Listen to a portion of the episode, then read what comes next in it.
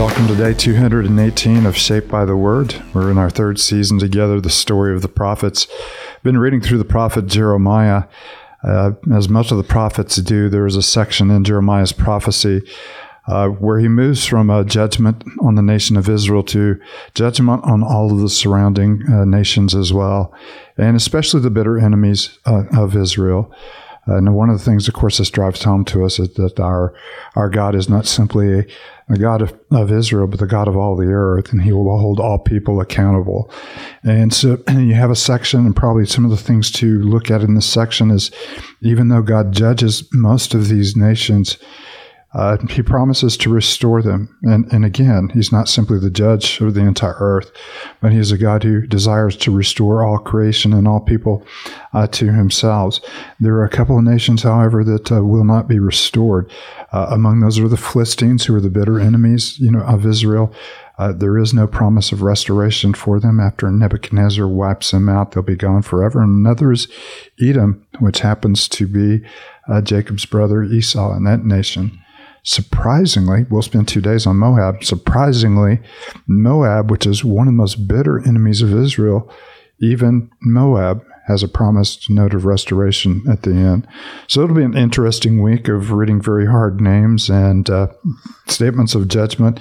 And besides that, the girls didn't join us this week, so it's just us guys. It's me, I'm Paul, by the way, uh, David and Matt, no. as uh, we continue to read through. So let's offer this moment you know, to the Lord before we uh, pick up in uh, Jeremiah 47. Heavenly Father, we thank you for the gift of your word. We thank you that uh, even in judgment, uh, you show yourself to be the God of all of all the earth, and even in restoration, you show yourself to be a God of compassion and kindness.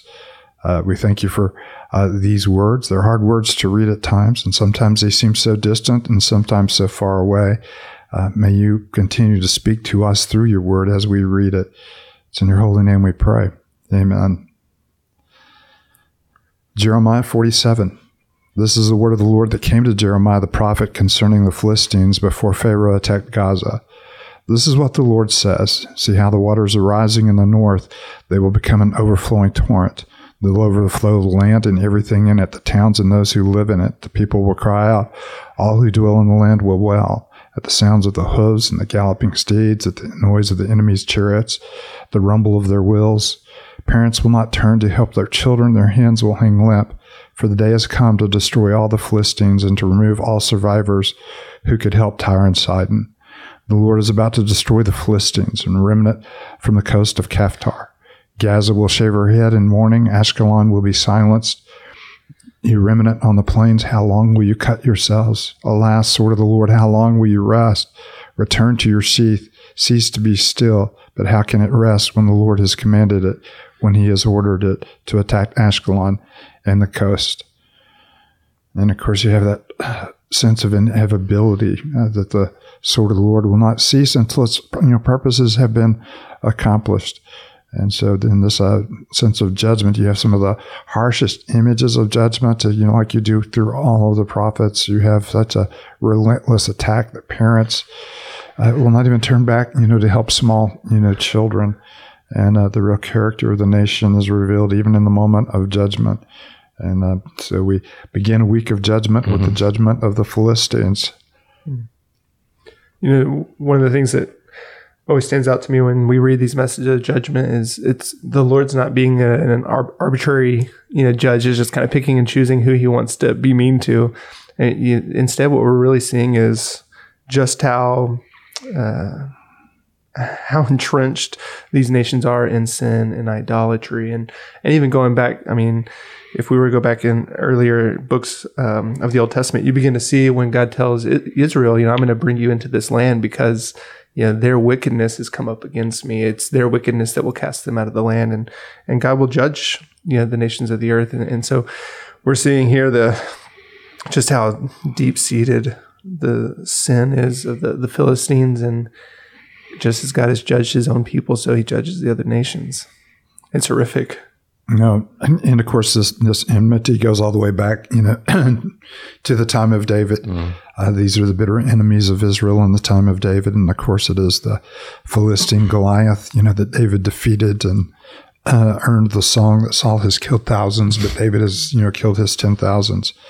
And uh, they've been such a bitter enemy of Israel that there is, you know, for the Philistines, no promise, you know, no promise of, of restoration. Mm. And of course, that doesn't mean that individual people in the Philistines would not, you know, would not receive grace. Uh, but it is a it's a nice reminder to us that that's what our sins have deserved. They don't deserve a second chance or a third chance or a mm. fourth chance. And as many times, you know, as the Lord has forgiven us and has restored us and renewed us and called us back to Himself, uh, you know, reminder of the incredible grace that we've received in Christ Jesus, where uh, even though we, uh, as Paul said, were enemies of God, uh, that He sent His Son to die on the cross in place, and mm-hmm. very rarely will anyone, you know, die for good people, and these certainly are not good mm-hmm. people.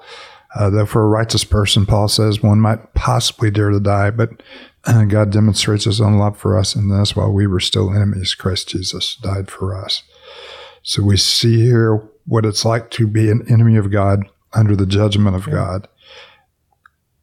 The difference with us is the cross has given us, uh, you know, a path to restoration and hope. And that's kind of what I was seeing towards the end. You guys can tell me if I'm being too imaginative, but you know, obviously, as we're reading scripture, we want to be looking for how it's pointing to Christ and and pointing to gospel hope. And you kind of hear that cry of the people in in verse six. You know, alas, sword Lord, how long till you rest? Like how long till this judgment's over and you return to your sheath uh, and you cease to be still? And and we know that really, as you follow the story, like that rest and that judgment doesn't come to an end until we encounter Christ. And and when we're actually in Him and united to Him, that we actually do escape the sword of the Lord and, and the judgment to come. And in a sense, the sheath has been put back in the sheath for us, not because anything we did, but the fact that Christ took that judgment for us in our place, and then no longer is the judgment against us, and, and then we can actually experience rest and and stillness because of Jesus. So I don't know. I was kind of just as we're reading, seeing that a little bit, but yeah, there's there's no doubt, and and we should always be reminded to, to, that uh, God's holiness is proved both in His judgment and His salvation. Uh, his judgment, uh, you know, is His justice, you know, against sin, and against anything that has been an affront to his holiness, not only an affront to his holiness, but an affront to the glory he experienced us to know in him and to share in him. And, and of course, um, his salvation uh, is, is, a matter that, you know, a matter that is only finally visible on the cross. Uh, that by accomplishing justice on our behalf, he was able to save us and extend his mercy to us. So it is. It is. There's always a, always that reminder, you know, mm-hmm. God is glorified both in judgment and in salvation. And both of those are, you know, a demonstration of who he is. And both of those are meant to compel us, you know, to come into his presence, uh, both his kindness and, and his judgment. Mm-hmm. David, why don't you close us with a word of prayer? Yeah, let's pray. And Father, how incredible that you have given us, your enemies, grace and mercy and compassion in Christ Jesus. Thank you so much for the deep love that you've shown us in Christ. Um, may our hearts be renewed and restored by the good news of the gospel today. We pray all in the name of Jesus. Amen.